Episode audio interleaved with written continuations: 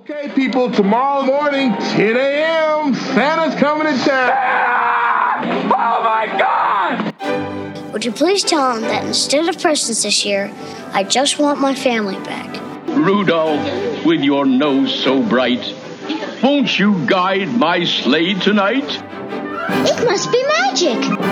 I must find some way to keep Christmas from coming. Nobody's walking out on this fun old-fashioned family Christmas.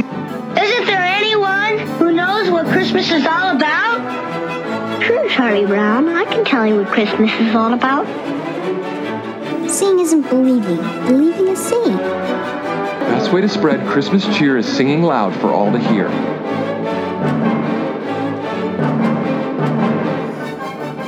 Hey guys, we're back for another week of Tis the Podcast, the podcast dedicated to keeping the Christmas spirit alive 365 days a year. I'm Julia. Hi, Julia. Hi, Tom. Hi, Anthony. Hi, Anthony. Hi, y'all. Long time no speak. I know. I, I, I forgot how we do intros. It's been so long. this is one of our longest breaks in almost five years now. Five years. It's five years this year. It's crazy. It's crazy. It doesn't feel that long. It doesn't. Not at all.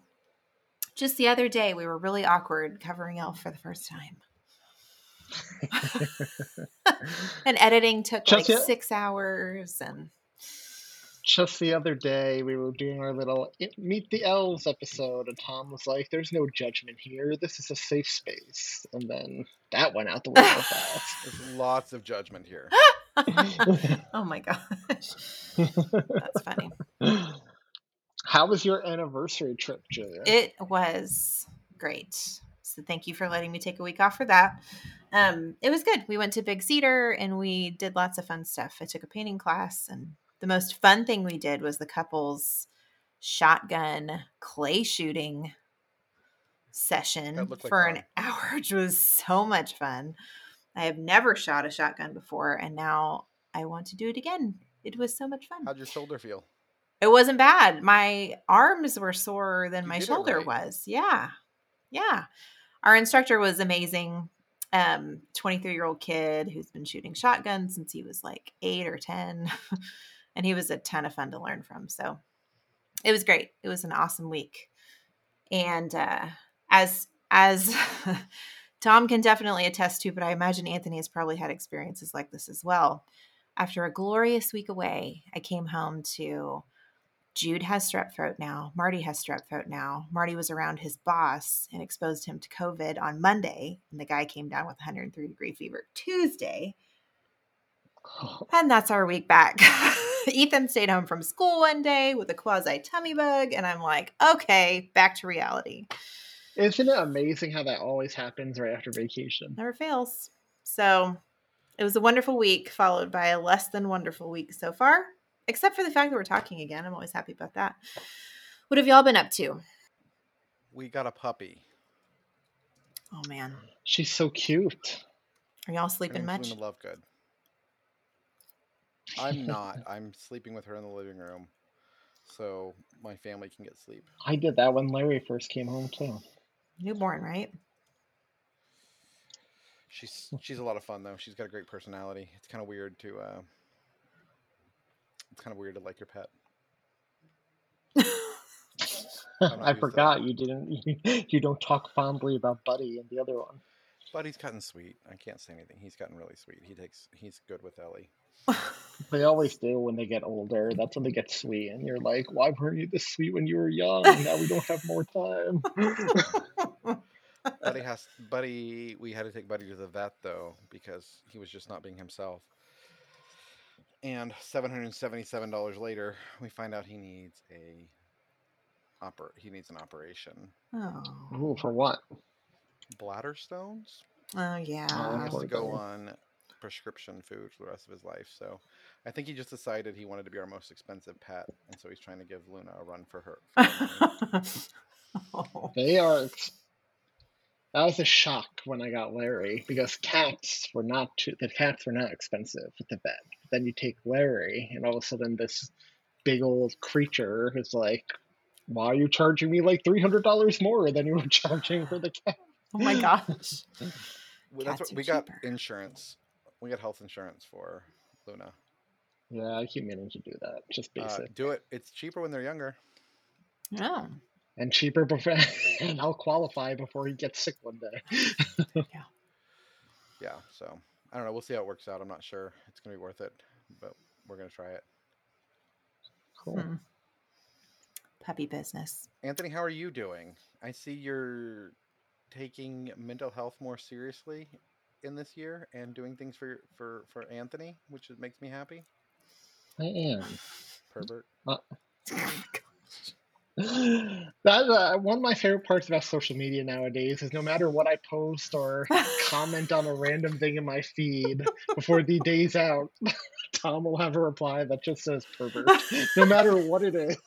Well, I think I think the Facebook algorithm has done something because you're one of the first posts I see because I don't spend much time on social media. So if I click, you know, just to see what's going on, it'll say Anthony did blah blah blah, and I just I don't even look at what it is anymore. I just see your picture and write pervert, and I'm waiting for some because I'm doing it on things that are not like that are your comments on random big things. I'm waiting for somebody to respond.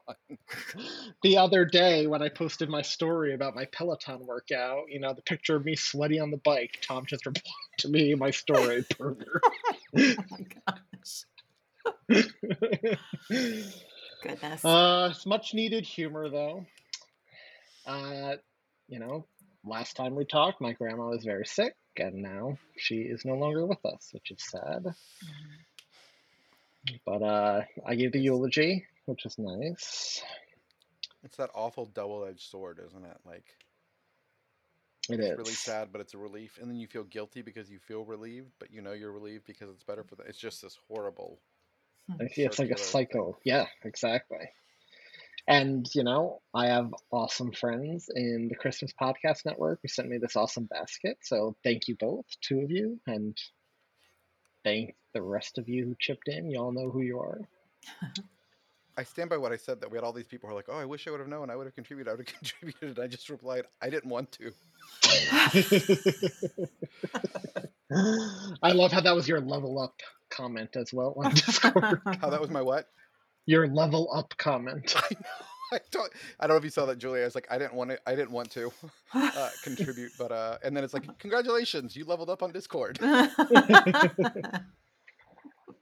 Um, you know, though, there were some good things the past week. Did y'all watch the Harry Potter reunion special on HBO? Not yet. I heard it's wonderful though. It is wonderful. I'm so You excited about Get it. all nostalgic and like you'll cry like four times. It was Oh yeah, perfect. Hands down, absolutely. hmm No, I just got annoyed that all the J.K. Rowling stuff came up. And did you see Eddie Izzard jump to her defense last week? Isn't he Eddie. transgender person? Um, Eddie has very interesting things to say. He's said that her stuff is taken out of context, and that given what she was talking, I don't know. You should just re- go read what Eddie Izzard had to say. Eddie is Oh, not she a was a- he, he or she anymore. Eddie is just Eddie. Mm-hmm. Okay. Well, she was not in the special. I know they she just wasn't. used archived footage of her, and they don't really mention her by name when they mention the author. So that was interesting. It was, it, you know, you will cry though. Like it's almost like the Oscars at one point. They do an in memoriam for all the people no longer with us, like Alan Rickman and Oh. Richard Harris and people like that, and that was like heartbreaking. Yeah, that's gonna be rough. We started Harry Potter with Ellie. Oh my goodness, how's How's she enjoying going? it? She loves it. We're doing the illustrated Oh yeah. versions, and then we watched that uh, the the Harry Potter Tournament of Houses or whatever specials. Oh yeah, is that game any show. good? Helen Mirren hosts that, right? She does. She does. Uh, yeah, it's interesting. Um, Slytherin is Slytherin, but yeah, the guy. There's the, the the only thing I don't like about the show is one of the guys from Slytherin is like so he said Umbridge is his favorite character from the series, just to give you an idea of the kind of person he is. Hmm. I was about to say that's that's a red flag right there. That is a big red flag. It's like yeah, nobody likes Like Umbridge. legit red flag. Well, like if I was on the dating scene and I was like, "Oh, You you, like Harry definitely Potter not date too?" him. Yeah, uh, that would be the last date. Yep. Anthony'd be like, "Okay, I'm sorry, sir. This date is over. We are not dating anymore. I will not date you, sir." I like that. Um, That's the bigger issue than the fact that he's a man and you're not, and, and you're heterosexual. I like that. That's your. That's your. your in the same as Umbridge. There are some red lines you don't cross, Tom, and Professor Umbridge is one of them. She. She is. She is. Um, so Batgirl just started filming in Glasgow, and Michael Keaton's coming back for Bat as Batman in Oh, that. goodness. And they started decorating Glasgow for Christmas because it's a Christmas movie. It's set at Christmas. Gotham City in Christmas time. It's coming Oh, out this Christmas. fun. Uh, so- that's magical. yeah. So another one for the list next year. Yeah, man. Anything with Michael Keaton in it. Michael Keaton, Batman, and Christmas. So We've done that before. Yeah, we have. Mhm. Let's do You that must again. like Gotham City in winter. Who, Who doesn't? oh man. Uh, well, we're not talking about Ma- Batman tonight. Um, We're not not I even am on the same unprepared. wavelength for Batman tonight. Um, okay, so tonight we are covering a 1996 blah, romantic comedy. Could you even call that? I'm not sure. Um, The Preacher's Wife with Denzel Washington and Whitney Houston. Um, it is a remake of The Bishop's Wife that Cary Grant was in, and it's got some pretty big cast members that I'm pretty excited to talk about. And it was So- not. It was originally not going to be Whitney Houston. No, it wasn't. That would have been an entirely different movie with it cast. Do you think? Because I was th- I was thinking like I could totally see this as a Julia Roberts movie, It would have been a totally like this movie. premise. Yeah. That would have been very different. Um, okay, so the preacher's wife. Let's do a little plot synopsis and we'll do histories, and then we will start to talk about this pretty great cast and see if the pretty great cast equals a pretty great movie. All right. Good natured Reverend Henry Biggs finds that his marriage to choir mistress Julia is flagging due to his constant absence caring for the deprived neighborhood they live in. On top of all this, his church is coming under threat from property developer Joe Hamilton. In desperation, Reverend Biggs prays to God for help, and help arrives in the form of an angel named Dudley. However, Dudley's arrival seems to cause even more trouble. Have we covered something where there is an angel named Dudley before? Why did that name sound familiar for an angel before? I'm not thinking of the bishop's familiar. wife, by the way. but I thought it was just because of this movie for me, because I've seen this movie quite a few times. So you like this movie then? I Your will history. say there is no angel named Dudley in Judeo-Christian belief system. We'll put a pin in that. Okay. Following up make sure on we address that early on. angel culture and movies is always a little tricky. Um, so let's do overall feelings, then we'll go into cast. Anthony, what are your overall feelings with the preacher's wife?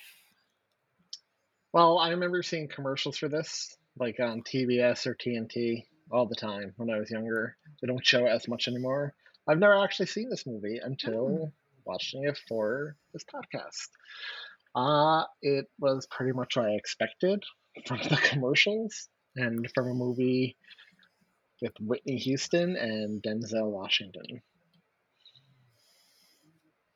I, I, I didn't I didn't mind it. It's not it's not the greatest thing ever. I Right. it's better than okay. I, I liked it, Right. but I didn't. Yeah, I'm not enthusiastically. Oh, you have to watch it. But I liked it. nice. what about you, Tom? I landed on the positive side of okay. Okay.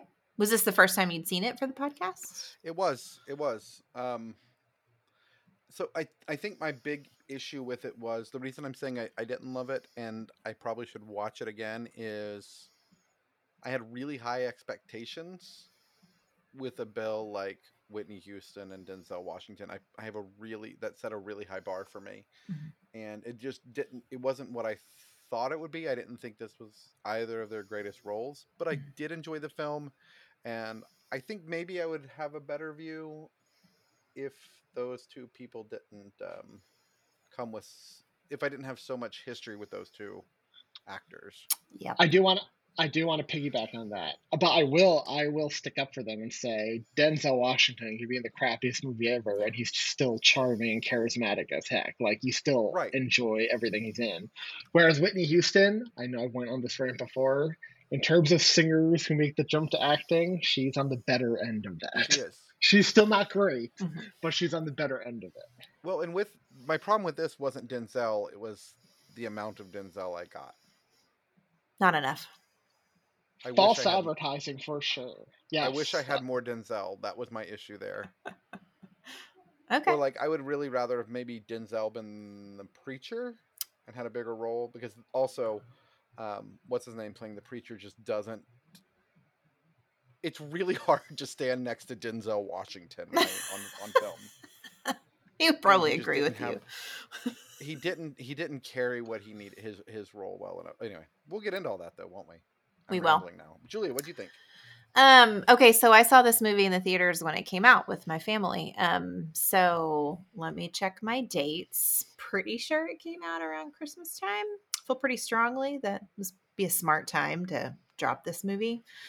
Um, but I'm quite certain we saw it at our local AMC around Christmas in the heyday. I mean, this was Whitney Houston's heyday, right? Like the late 90s, early, mid, late 90s was like absolutely, she was queen of everything. Um, and I loved this movie when I saw it with my parents, and my parents loved this movie, and we all love this movie. Um, This was December thirteenth, our sophomore year of high school. there you go. There you go. Um, Wait, which year was that? how old were you in 96? I was in first Anthony grade. Oh my two. gosh. Just Anthony was still wearing. Assuming diapers. this came out the holiday season. If it was the December. September, December I would have been 13th. kindergarten. December So, yeah, 13th. Oh my lord. Yeah, Okay. So Anthony was still in diapers. Uh, I was potty trained very young. I was more than more than fine by first grade. Definitely not old enough to be lusting after either Whitney Houston or Denzel Washington, which let's face it, in the theater, you were one of the two in 96 if you were of a both? certain age. Oh, why not both? So I have not seen this movie. I probably have a solid 12 or 13 years distance between the last time I watched this movie and watching it for the podcast. And a lot can change in 12 or 13 years uh, watching it as a younger person uh, versus an older person. I don't love it like I loved it growing up, but I still have a very soft But place you- in my heart for it. So we're kind of all. I think we're all the on the same same area. page. I do think so. Yes. I, I do have a question before we move on to the cast for both of y'all. Are Yeah. you guys fans of the original Bishop's Wife, or have you seen the original Bishop's Wife? So I've seen it, but I couldn't tell you much about it. I think I saw it when I was probably a little too young for it to hit. It's need to been a rewatch minute. it. I Yeah. probably need to rewatch before I can say that. Yeah, Based that, on- that same. Based on what I've learned about myself and and nostalgia factor over the last five years, I'm really hesitant to commit to feelings to anything I haven't seen recently. Right. That's Uh, have you guys read the novella, The Bishop's Wife, from 1928? No. Because if not, we should maybe consider that for our story this upcoming year. Oh, nice. I'm totally down with it. Yeah. Anyway, just a thought. Okay. All right. So speaking of story, um, Penny Marshall is our um, first big name to talk about when we're talking about this movie. Um, she Who directed. we've covered before. When did we cover her before? Hocus Pocus. She was Oh, okay, but we've not- Garry Marshall. Yes, but we did she direct it? No, she didn't. Okay, so we haven't covered her as a director, but we have covered her as Satan's wife. Not actually Satan, but sort of Satan. Ma- Mad- Madame Medusa. That's right. Um, so with respect to directing, since we did talk about her credits then, I mean, that's a pretty big name. Um, we agreed then, I'm sure we agree today. Penny Marshall's pretty great. She has some movies in her directorial library that we all love. Um, namely Big, League of Their Own, Awakenings. So like really good stuff. So she's definitely got the chops. Um, as our cast goes, our main character, I would argue, um, is split between three people. So let's talk about the best one first Whitney Houston. I love Whitney Houston. Uh, so this is the first time we're talking about Whitney Houston. I, I I'm gonna have to challenge that, but we'll wait till my the best one for me. It's a very close tie between several of these people. It, it, it, it is. They're, uh, let's face it. Yeah. It's a great it's a great great cast um whitney houston obviously is not known as much for her acting as she is for her singing but as far as acting goes she's most well known for playing rachel marron in the bodyguard with kevin costner Bodyguard.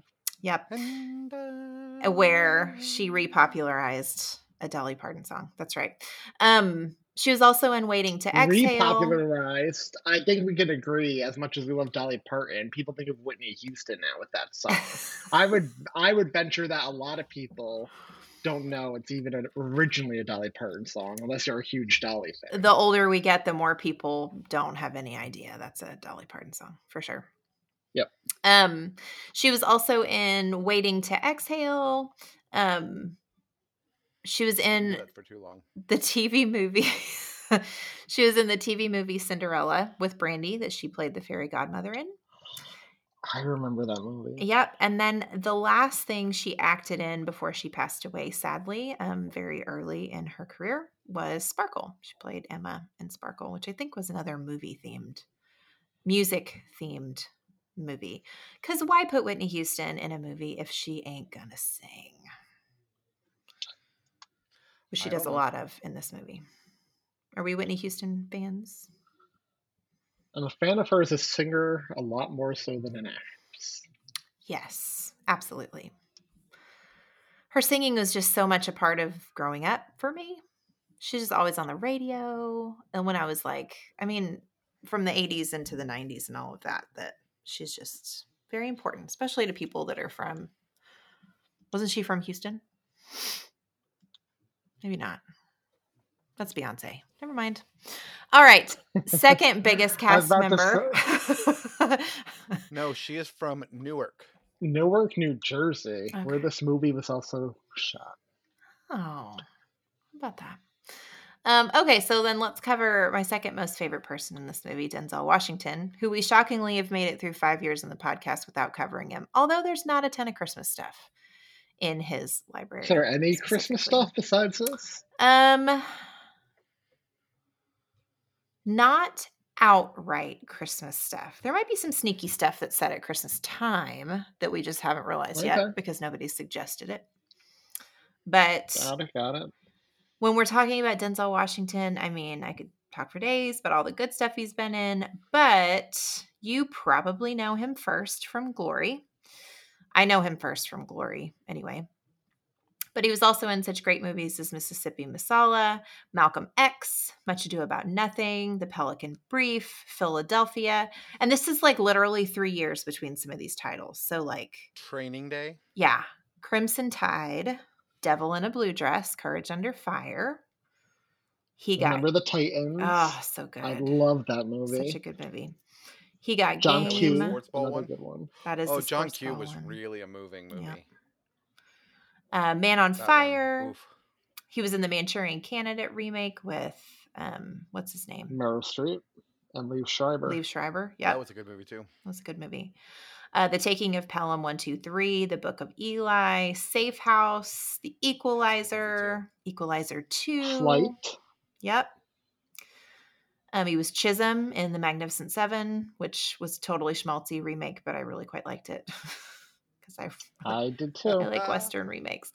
Um, and then upcoming, I'm pretty darn excited about it. It's actually getting some press lately with him in interviews. Is um, the tragedy of Macbeth? He's branching out, stepping Oh, you back didn't, into. see, you didn't see that yet? Is it out? I thought it went straight to streaming because people have been commenting on it who haven't been to theaters, like all over Twitter. So I oh, thought I have no idea. If it's straight to streaming, I'm going to find check it. HB check HBO because it's getting rave like from average people. But yeah, I'm excited to watch that too. I just haven't yet. Yeah, and he's I mean he hasn't tiptoed back into Shakespeare since Much Ado About Nothing, but um so I'm excited to see that. He was also in the Broadway revival of Raisin, of Raisin in the Sun, which did you, y'all must have covered that in high school, right? Yes. I loved that play. We did. School. Yeah. I'm curious to know what's your favorite Denzel, if you had to pick one, and I know it's hard because he's in so much amazing stuff. I think Remember the Titans is probably my favorite Denzel. Me too. Yeah. I love that movie. With John Q being a very close second. Yeah. That movie is so emotional and so That good. movie is really hard to watch as a parent. Yeah. I like him as a bad guy. Ooh, yeah. He can do it all. I mean, and I I really lo- I mean, mm, he did a great job in like Antwone Fisher. Mhm. The the the Manchurian Candidate was great, but I really like him in like action roles too. You know, Equalizer, Safe House, Training Day. I'm, th- The I'm throwing Equalizers this out so there right now. Oh, They he was also so in good. Philadelphia. Yeah. There's Julia so did much- say that. I know I didn't hear that part. Sorry. So much good. So much good. Denny. So much good. Yeah. They, I will. I'll throw this out right now. Supposedly, J.J. Abrams and WB and Tanisha. I don't know how to pronounce the name. Tanisha Coates. They're working on a black-led Superman film with a black cast. He'd make an oh. amazing Lex Luthor if you want a bad Oh. guy. Shave his head. He'd be great. Oh, I would watch that. I would watch that. Um, so we're all Denzel fans. Love Denzel, and he's an angel in this Is, one of those red? Is he one of those red flag people for you, Anthony? If you don't like Denzel, there's something wrong. Yes, I was about to say. Last week we talked about how Maggie Smith is one of those. He's Oh. one of those too. You don't like Denzel? What's wrong? What's wrong with you? That's solid. What's the matter, you face? What's Oh, the shut matter up in in your your face? What's the matter, your face? Okay, playing, um, continuing with our amazing cast, uh, playing Reverend Henry Biggs, so Whitney Houston's husband in this movie is Courtney B. Vance, who we have covered in Office Christmas Party. have. So love him, but not going to dig back into his little credits. different role here. Well, it's- it's slightly different. He was great as Johnnie Cochran in The People versus O.J. Simpson on FX. I didn't watch that. It's very good. It's on my voodoo. Ooh. Speaking of very good, Everything's on my voodoo. Everything is on your voodoo. Yeah. Um, speaking of not just good but great, somebody else we've also covered, but we're gonna say her name again because we gotta. Jennifer Lewis plays uh, Whitney Houston's mother in this movie. Um, we covered her previously in Dolly Parton's "Christmas on the Square," Mm-hmm. where we got to hear her sing and act, and we don't get to hear her sing in this one, which is a bit of a bummer. Um, but you know, it's Uh, fine. I, I take issue with your word, the, your usage of the term act, because I don't think anyone was acting in that movie. I don't know what they were doing, but I love it. Um, our precious, precocious child actor, um, Whitney Houston and Courtney B. Vance's child, and he plays a pivotal role with the Dudley stuff because, as in most movies that involve children, our kids are a little more tuned to the supernatural. So, um, Justin Pierre Edmond plays Jeremiah Biggs, who is mm, pastor's kid. Um, and he's the first one that sees Dudley. He's adorable. He's And I just want, and I'll say right now, because people know I have issue with all these kid actors, I really like this kid actor. So Weird. So you actually did not mind little Justin Pierre Edmond then as a kid actor. I thought he was pretty great. I did too, yeah. And plus, besides being He was like a decent actor, he's just very cute. He's yeah. very cute. Which is definitely a check mark in the column for kid actors. Like Sure. I, def- I think that you know It goes matters. a long way. Yeah. Yeah. Um, he has not been in much, so he really had like a six-year run, four four to six-year run on acting. Uh, that started with this movie and ended with a movie in the year 2000, Once in the Life. Um, he was on Law, episode of Law and Order, and then some other movies I'm really not familiar with. So, short little career, and good for him. Way to stay normal, kiddo. Good All right. um, let's branch into some of our other characters that are outside of the family proper. Um, our villain is Joe Hamilton. He is a real estate developer that is looking to bulldoze the church. Spoiler alert. Um, played by the great Gregory Hines, who we also have not covered yet. on the podcast, which kind of surprises me a little bit. Um, he does have a Christmas movie we need to add. Um, What is this? it's called Santa Baby, and it is a Rankin Bass animated movie with a African American family. Give me all of that. I have never seen that. Yep. And what the heck, Freeform and AMC? You show every other Rankin Bass thing. I'm that's a little sketchy. Right? You guys don't show that one. I mean, that has a cast of Patti LaBelle, Vanessa Williams, Eartha Kitt as voice What? actresses. Like, we need to put this one yeah, on our you, list. you you would think they would show that one a lot. Yeah. Along with the others. That's sketchy. That's really sketchy. It is now that you sketchy. mention that. That might be one of the first Rankin and Bass I quite enjoy. So let's put that one on the list. But um, I mean, Gregory Santa Hines. Baby I think we're done Santa Rankin Baby. Bass, we keep coming back to it. I don't know. Every We keep hoping it'll time. get They better. pull you back in. Uh, so Gregory Hines, um, he started off with History of the World, as far as acting is concerned. Um, History of the World Part One. He was in the Muppets Take Manhattan. Um, Fairy Tale Theater, which I have definitely talked about before. I love, love, love Fairy Tale Theater. Um, he was in that one, which is probably the first time I think I remember consciously seeing him. That or the Muppets Take Manhattan. Um, he's known for being somewhat of a dancer. I don't know. He's fine. Just kidding. He's amazing. And uh, he's been in Sesame dances? Street. He he dances. Um, he was in Renaissance Man, which I really like that movie as well. You know, Danny DeVito teaching Shakespeare to military guys. Y'all remember that movie? It's another Penny Marshall movie. It's quite good.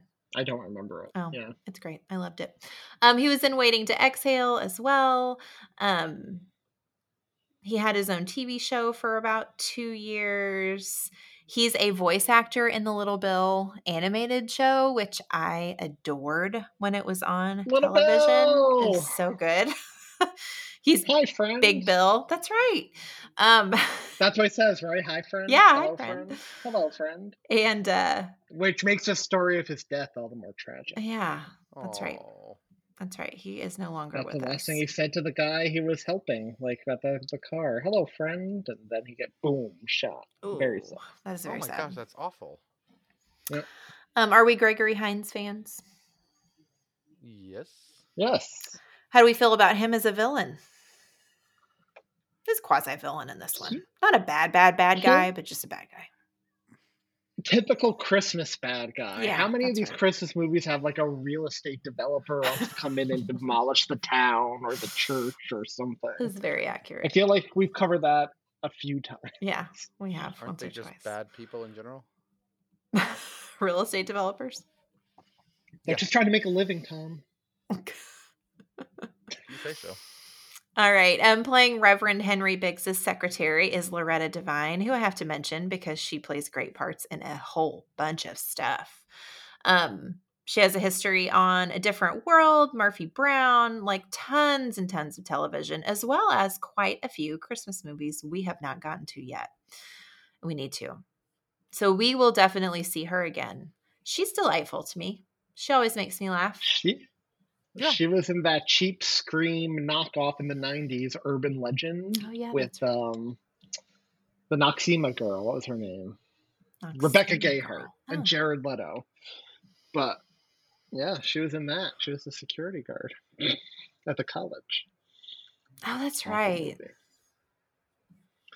Anyway, she's great. And she's a nice comic relief in this particular one. Plus, she has a side love story with none other than Paul Bates um, from uh, Coming to America, who is in this movie as well, with a pretty small part, but some funny stuff going on there.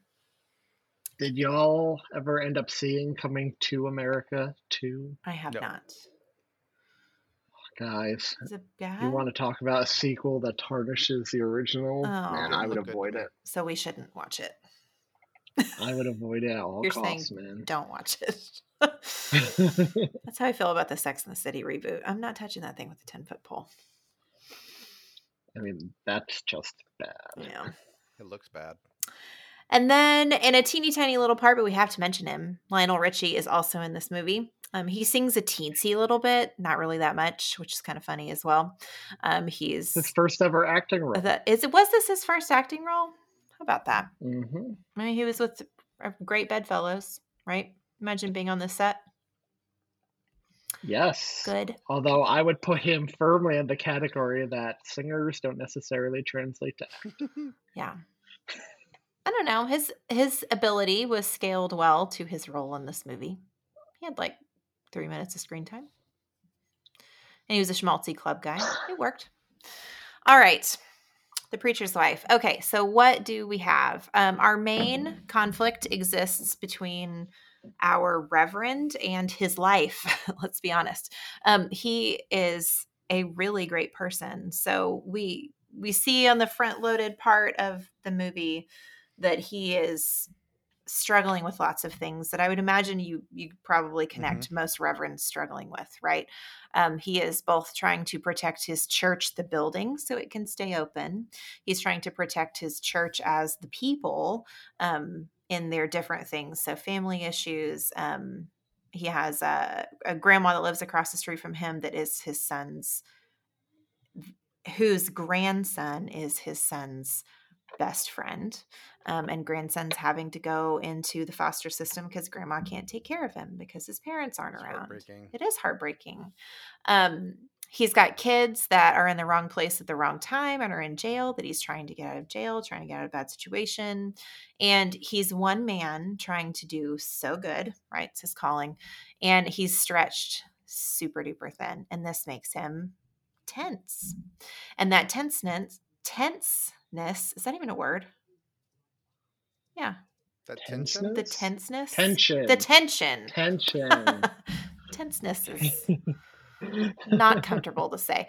Um, that tension affects his marriage with his wife. So Whitney Houston plays Julia Biggs. She, because she can sing like no none other, is the lead um, kind of choral program uh, person at the church. So she leads the choir, she does the music, like everything.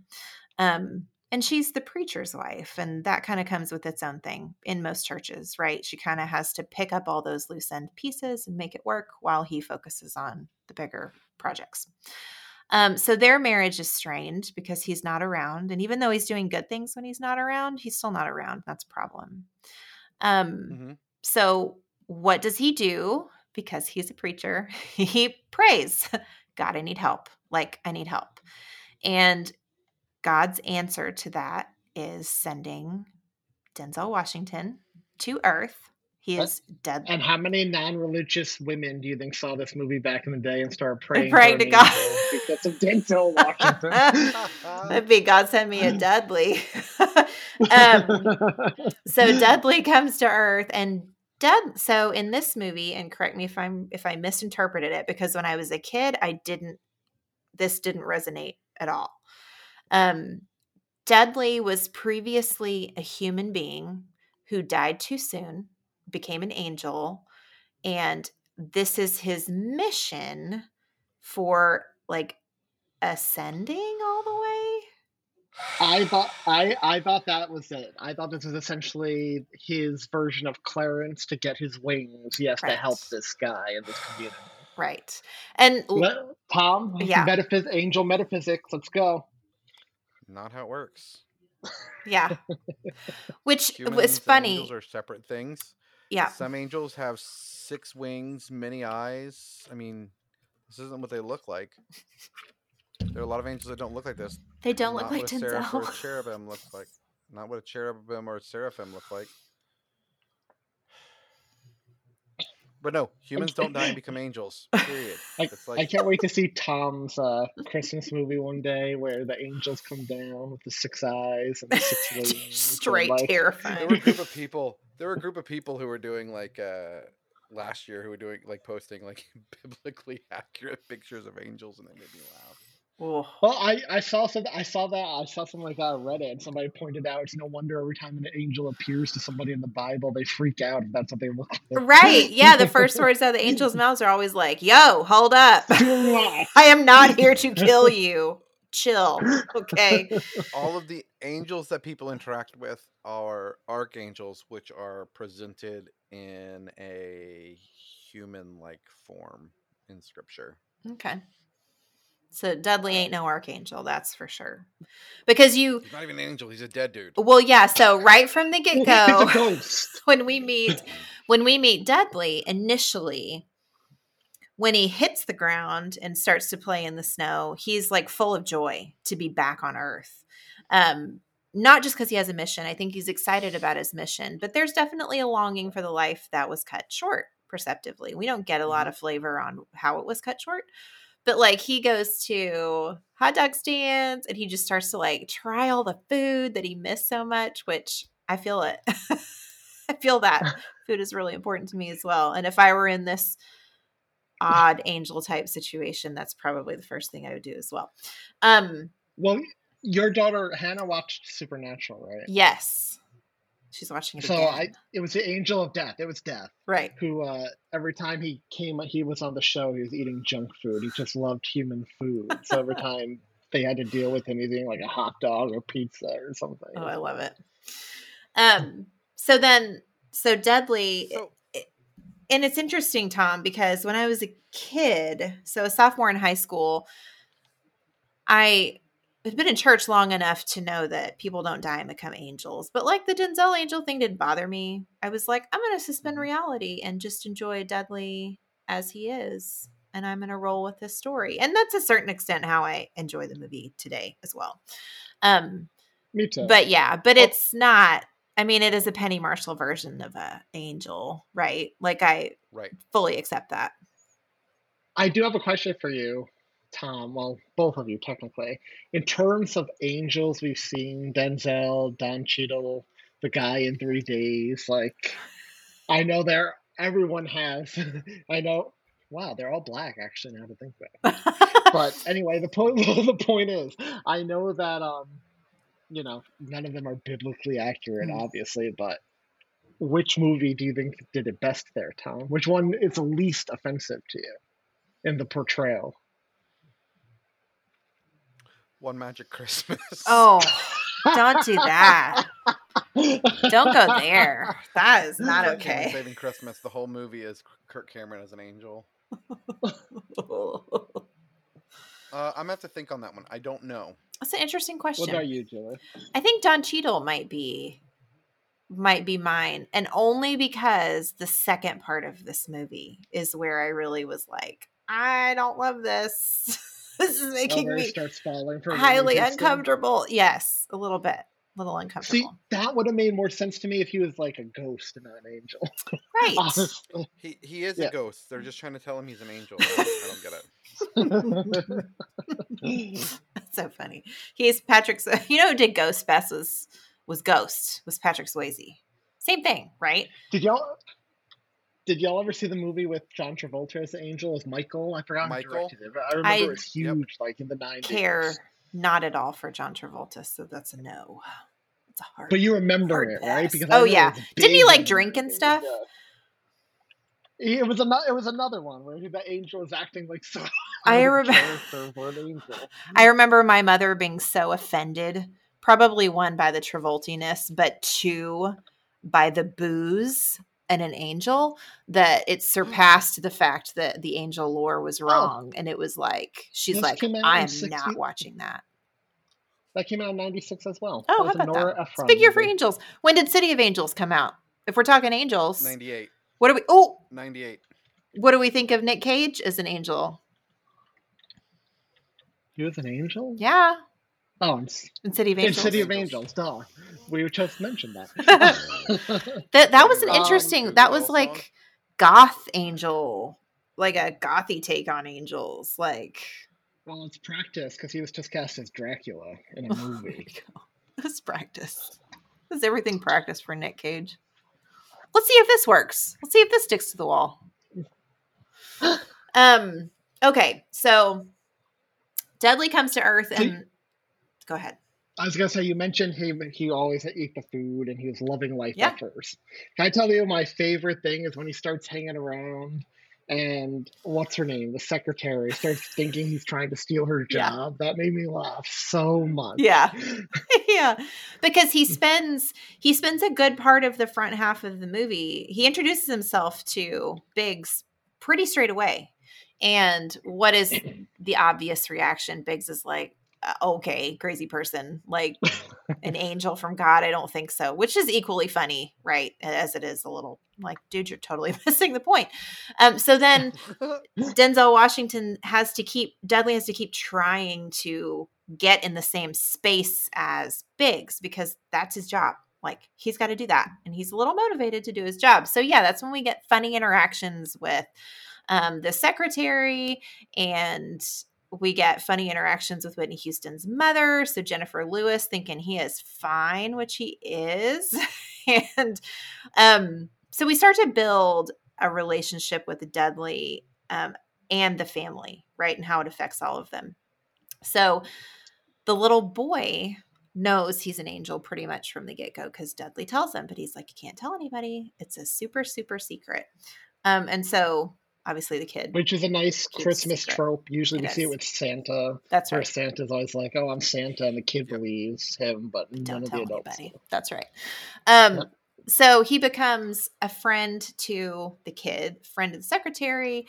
Um, you can see he's doing some inner workings in the background because she's got two kids but no husband, and there's the guy in the church who has no family. So you kind of attribute a lot of these comings together as Dudley doing some work, doing good while he's while he's there. Um, Whitney Houston, though, as Julia is distraught because she's just trying to support her husband and he doesn't seem to appreciate it. And he really doesn't seem to appreciate it. Um, and part of what rubs him the wrong way is that he inherited this church from her dad. Her dad used to be the pastor, and now he's the pastor, so that's big shoes to fill. So he's completely overwhelmed. Um, instead of turning to angel help, because he Dudley keeps saying, I can help you, um, he turns to real estate developer help. so Gregory Hines is in town and he wants to expand most of the area around the church and the church itself into a planned community, which is great for Gregory Hines and is not great for the people in the community. So this both affects his church and the people around it, which are also quote the church, right? So he ends up making a quasi deal with Gregory Hines to fix the church up. Um, he needs some money for the boiler. The boiler's out. It's cold. It's winter. Um, and he thinks he's doing this really good thing. Uh, he does it without talking to his wife, which is typically a problem in most situations. Yep, that's a big no-no. That's a big no-no. That's a big no-no. So they come to blows, not just with his distance, but also with him making this decision without consulting her or, or other people in the church for that matter, except for coming to America, who they were totally in on it because they think money will fix the problem. So that leaves us with a conundrum. And that is that as Biggs is growing more distant from his wife, he's relying on Dudley, not as the angel, but as the helper, to say, just keep my wife happy so I can get this done. I got so much to do. So, this is the part I don't love about this movie. Um, we see Dudley and the preacher's wife, so Whitney Houston, together more and more frequently. And I mean, it's going to happen if you spend a lot of time with Whitney Houston, especially in a movie, and she's singing, you're going to fall in love with her. there is chemistry. There is chemistry. And it honestly, it makes you wonder, right? Like when he first appeared on Earth, he you saw him experiencing all these things he missed about being a human Mm-hmm. being. Like what other things did he miss? I was thinking that at this time. Well, I mean, yeah, because is it implied that he didn't have a family or fall in love before he died? I don't, I, think don't- I don't know about implied Because that he he's alone? smooth, but this whole love, infatuation, whatever thing seems new to him, also, right? I kind of got the impression he was kind of like Nick Cage before the angel visit in The Family Man, like Yeah. working very hard, overworked. His career was his life, and he didn't have time for any of that other stuff. And so That's this is his chance. What to, they implied with like a line of dialogue in this movie. Yep. Yeah. Yep. Okay. So as he spends more time with Julia, he is becoming more connected to Julia and interested in that whole situation. And she is also. and here is where my infidelity joke comes in that I'm like, I don't enjoy that. Denzel could have loved her all he wanted to, and it would have been a lot less problematic to me versus the Julia starting to think that Denzel was a possibility. And this is where I mentioned for a Christmas podcast, we talk about infidelity a lot. Do. Whew. so, I mean, did that bother you, Tom? Yeah. It's it seems Yeah, heavier than it it did, did when I was a sophomore. I don't remember it this heavy when I was a sophomore. What are you impl- what are you implying there by only asking Tom if it bothered him? Did you automatically assume Don't I'd be it okay with awkward. the I infidelity? Obviously, haven't gotten to okay you yet. I just know that you didn't see it as a sophomore in high school. you saw it late in life. But it was funny to me how like I I remembered sprinklings of that from when I was in high school, but watching it like later married, it bothered me a lot more. I was like, "Oh, that is a lot more uncomfortable than I remembered it being." It is. It's uncomfortable. Yeah. yeah. It's interesting though, like the different tolerances. Like the exceptions will make for certain movies and not others. Because I remember you really liked Serendipity, hmm even Yeah. in the rewatch, despite how she treated her I know. what was it, fiance at the end. Yeah. So it's, I just I find it all always find it interesting what all three of us are willing to give leeway sometimes, but not others. I mean, context that matters. really We're talking about Yeah. we're talking about the different contexts. Since I do like Serendipity, man, y'all trash that movie. I can't explain why I like that movie I so did- much. I Just the didn't. Cusackiness. I, di- I didn't trash it. I liked it. I did. It was Tom that trashed it. That's Tom right. trashed it. It was Tom that trashed. Yes, trashed. I'll own it. I, I trashed it. okay. Um, so it's ironic. It's called a come to Jesus moment, but at a certain point, Biggs, in fact, has a come to Jesus moment, and he realizes doing a deal with the devil is probably not a great idea. Dudley actually takes it upon himself to visit Gregory Hines and say, I mean, yeah, I'm an angel, bro. And he freaks out a little bit. He's like, no, you're not. Are you? Or no, you're not. And so they start having a very real conversation. And Dudley calls him out on his crap. Yeah. And this is all leading up to the great Christmas morning service that's going to be aired on TV, um, which was a Gregory Hines thing. So the real estate developer wants to look real good, right? And how do you look real good? You support the local church. Um, so they're going to broadcast the sermon on television. Um, they've spruced the place up for the TV event. The choir worked on some really great music for it. Like it's going to be a whole production. And the night before church, that following morning for Christmas Day, um, Biggs is working on a sermon, and you kind of leave it as he doesn't know exactly what he's going to say. And he's a torn person, and he knows what he should do, and he knows what he's done, and he knows what he hasn't done. And it's everything, right? Um, he has little moments of resolution before Christmas morning that kind of lead to this come to Jesus moment. He's able to use his influence as a pastor and his speaking skills to get a kid that was wrongly accused out of jail and get him home for Christmas. Um, he also, um, and it's implied heavily throughout the movie that the little boy's best friend, who's going to be sent to foster care, will be adopted by the pastor and his wife. You can see it coming a Mhm. mile away, and you're hoping that's what happens. Um, and that is, in fact, what ends up happening. So our puzzle pieces start to click in before Christmas morning, but the big moment is Christmas morning.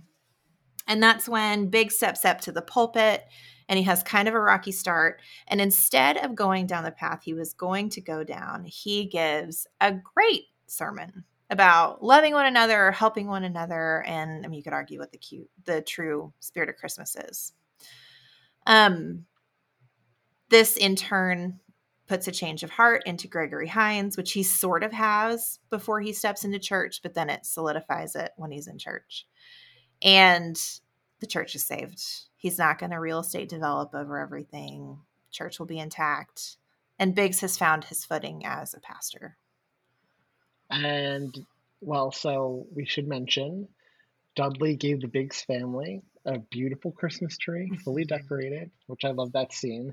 But also when he goes to church, he goes to church the next morning. Mm-hmm. Well, he goes to church Christmas morning and nobody remembers him anymore. Right. He like erased all the memories except for the kid, That's which right. is nice. Kid Which is a nice him. touch. Yeah. The kid wished him a Merry Christmas, and I really like that. Yeah.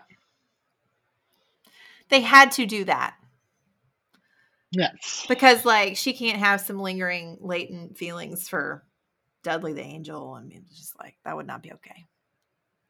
I do love. Well, I also it I also love showed that's that in what, the that's what causes her to not have them anymore, right? that was his that was his moment, right? That was his moment. He gave up theoretically what was making him happy for the good of this family. Right.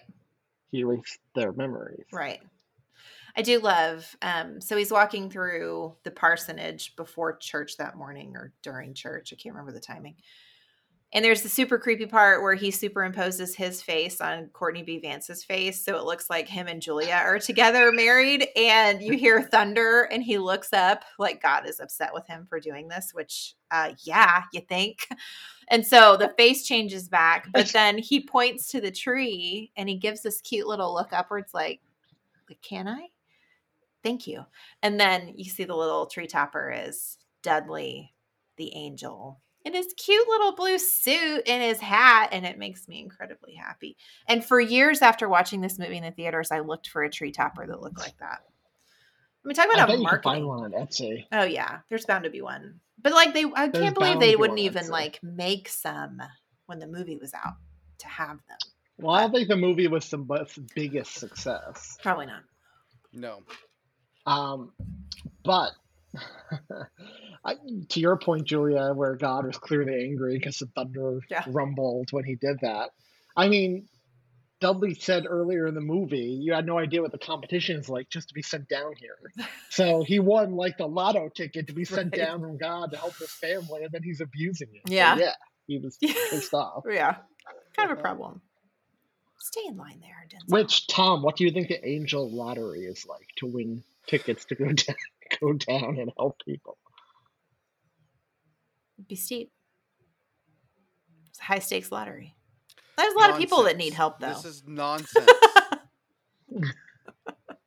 Um, so interesting fact: Whitney Houston was on drugs this entire production. Hmm. She said to Oprah this is when she was big on her cocaine and marijuana use. There wasn't a day filming where she wasn't doing it. I just usually assume she was on drugs if I see Whitney Houston. yeah. I mean, maybe that's why she was so into Denzel. Speaking of her being so into Denzel, so you had mentioned earlier, um, Denzel actually like there was another Julia option pre Whitney Houston. Yes, Julia Denzel originally wanted Julia Roberts until he found out that Whitney Houston was available.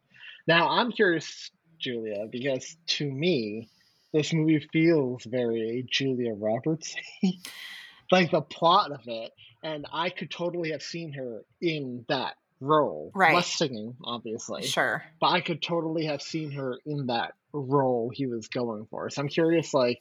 Hmm. You can't, or you just think it would be a different I can't different see her as a Okay. preacher's wife. There's no part of me that can picture her as a preacher's wife.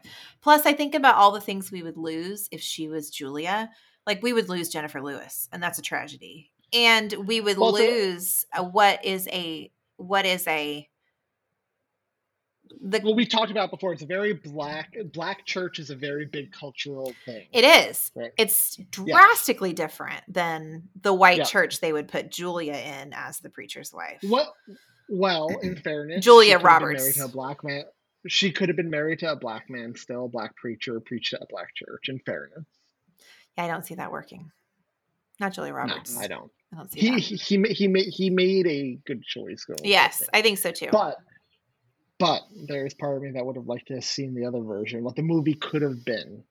there's always those what if scenarios of movies. Yeah. You're obviously every time you see one of these castings like that almost was, you're never gonna get the same movie if that person was cast. Right. So Well, I was like imagining what that movie was gonna be. I mean, it'd be Runaway Bride, different different storyline, but like it'd be Runaway Bride.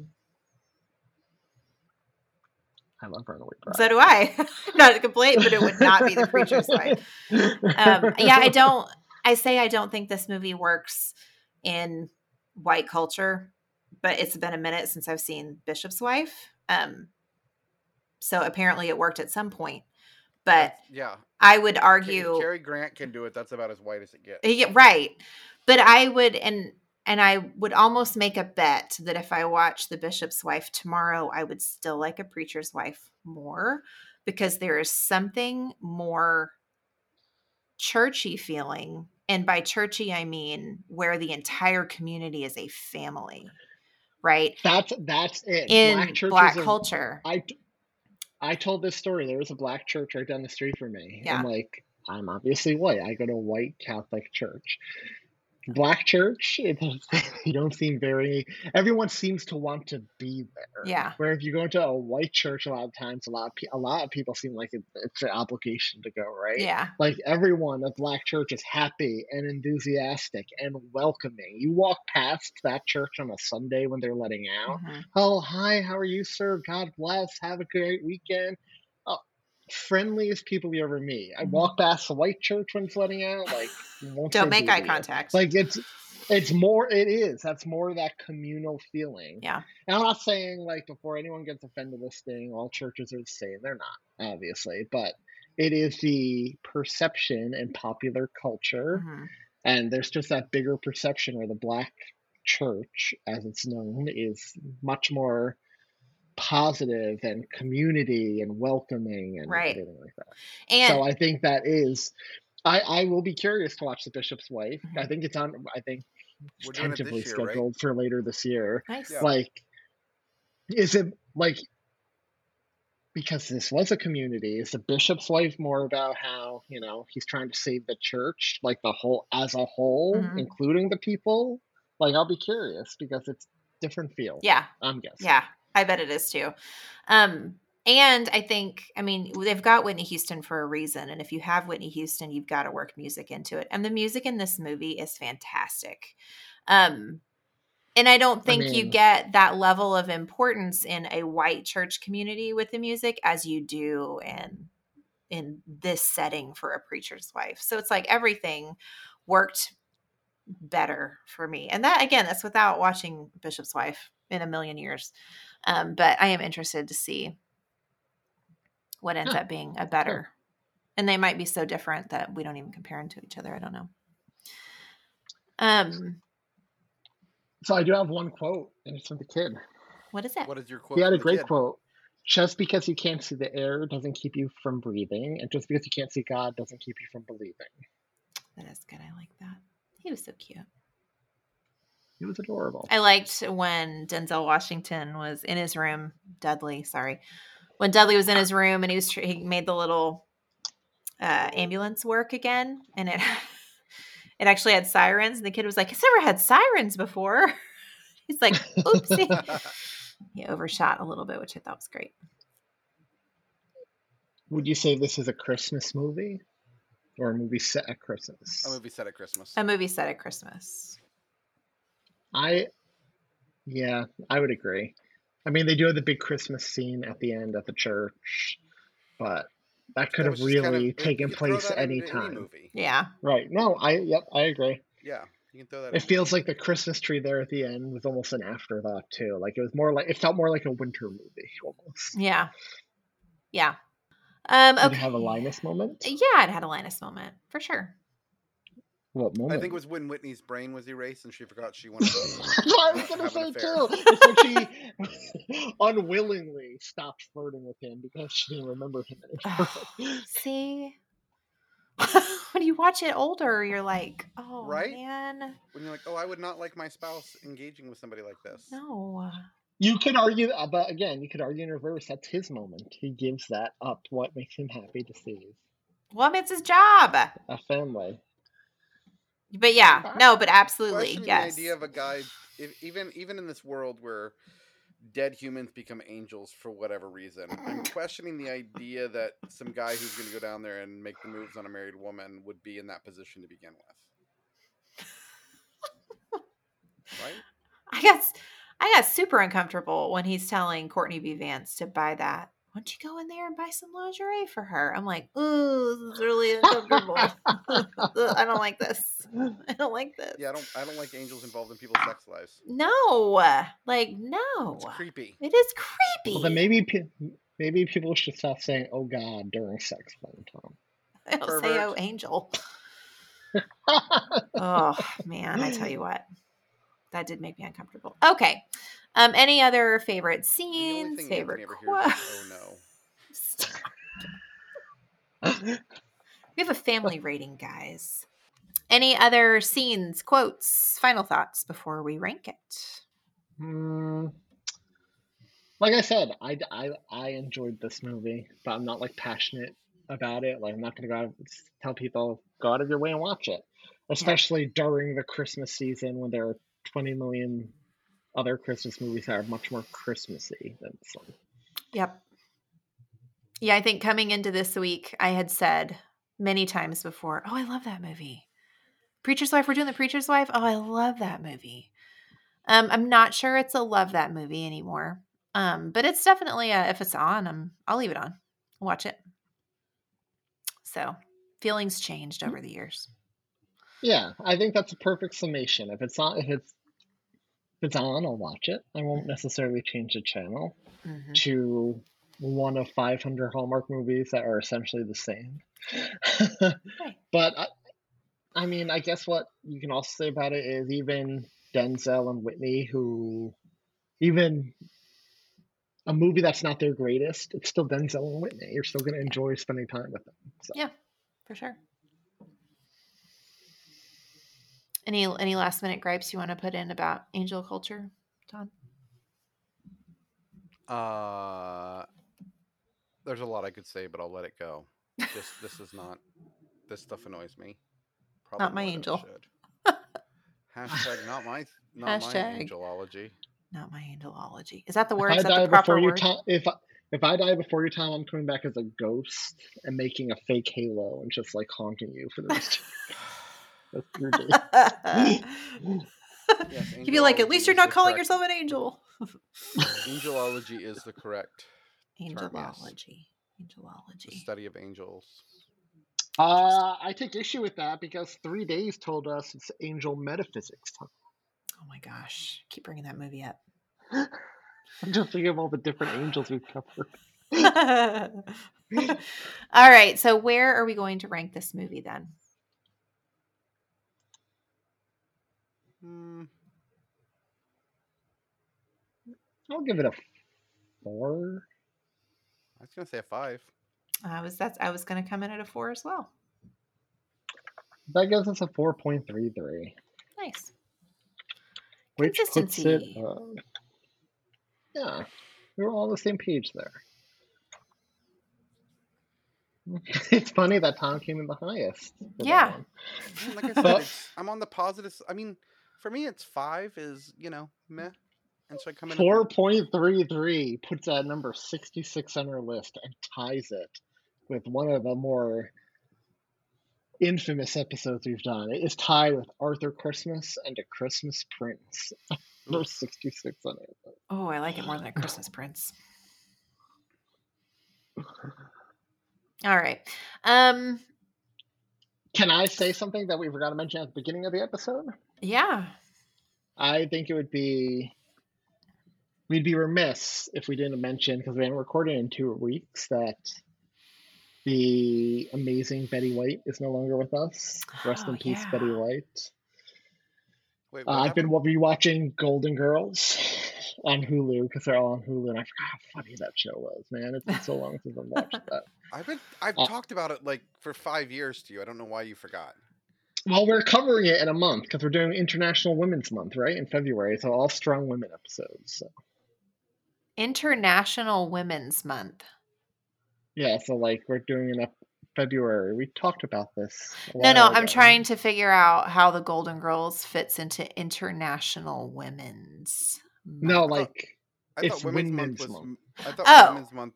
I thought Women's like Month was March, and international women. I gotcha. The holiday itself is international. It's not Interna- international yes. women. I I, was for- like, I I'm very forgot. confused. wait, I'm very Uh, confused well, about the- Sophia and Dorothy are from Sicily, technically. true. So That could be a good argument. I that's just March.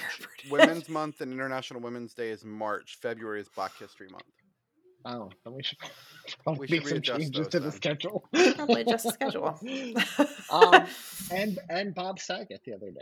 yeah, Surprisingly, not of drugs, which I thought for sure the autopsy would show that. But natural that causes. is what Marty and I were expecting as well, as happens with so many comedians. Yeah. Yeah. Yep. And Um, he was so young, fifty something. He was so young. Have you seen? So I love Jimmy Kimmel, which is funny. Jimmy Kimmel is to me the same way Baker Mayfield is to me. I used to hate Baker Mayfield's guts, not just because he was at OU, but because he was a little punk and like can't stand his face. But like he plays for the Browns now, and that's Ethan's favorite team. But like he also does those hilarious commercials, and I really like Baker Mayfield now. I don't even know who I am anymore. That's exactly how I feel about um, Jimmy Kimmel. So Jimmy Kimmel used to do that man show and like all that stupid crap that I Oh didn't yeah, care with about, uh, right? Adam Carolla. Yeah. That's right. Yeah, he was awful.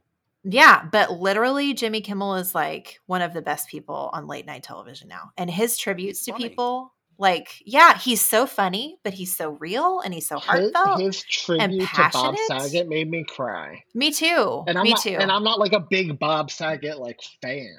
yeah. Like I I grew up with him on Full House, obviously, but like in terms of his comedy and stuff, I wasn't like a huge oh my god Bob Saget type Right. fan.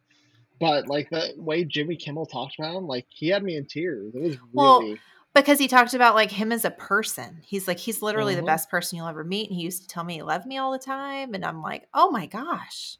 So that tribute alone, I mean, that's a tribute. If your tribute alone can make you like somebody, you know, Yeah. more. But Yeah. So yeah, I just wanted to bring up those deaths because they are such big cultural, Yeah. pop culture figures that you know we should Big time. acknowledge them. So and I don't know that we'll peace, cover and Bob Saget. I don't know that we have any Christmas stuff that Sidney is in, but he passed away as well. And then it's Yep. just it's been a rough week.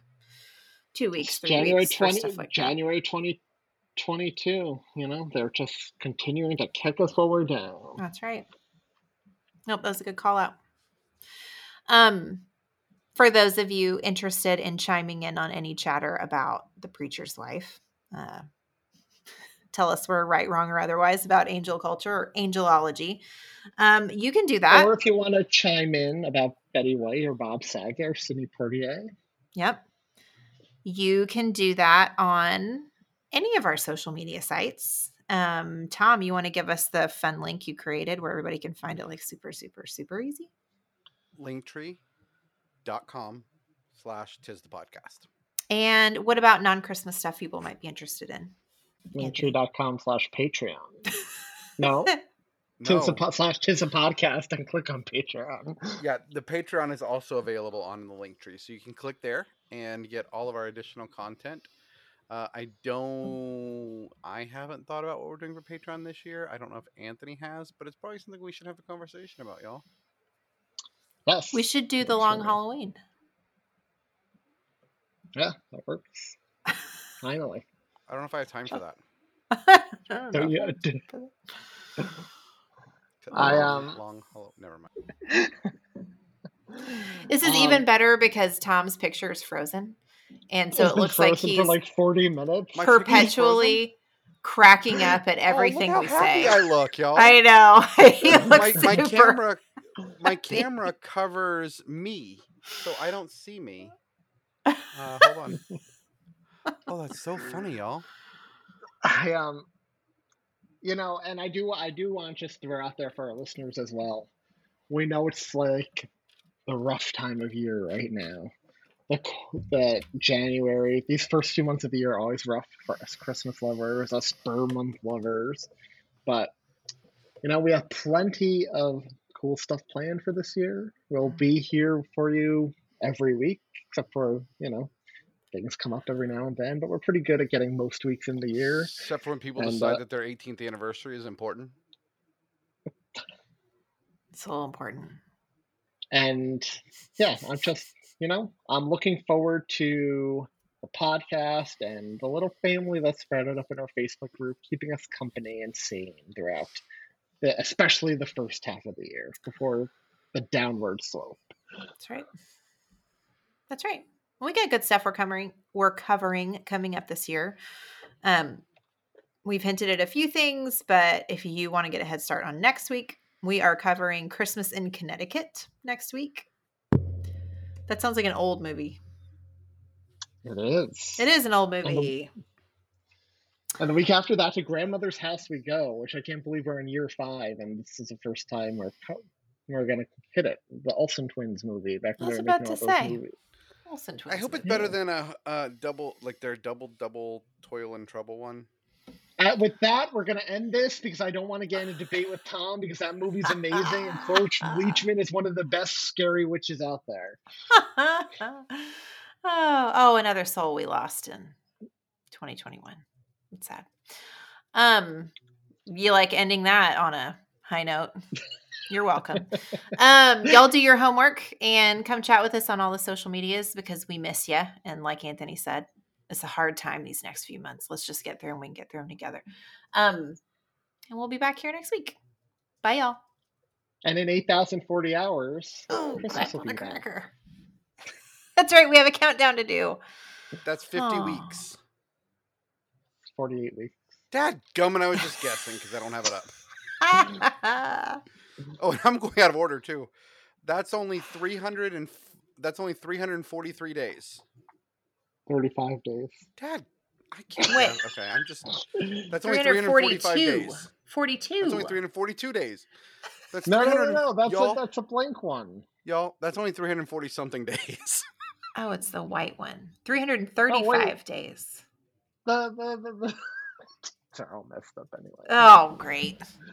It's 48 weeks. Christmas, Christmas is coming in 11 months, guys. Bye. The Lord is come. Let earth receive her King.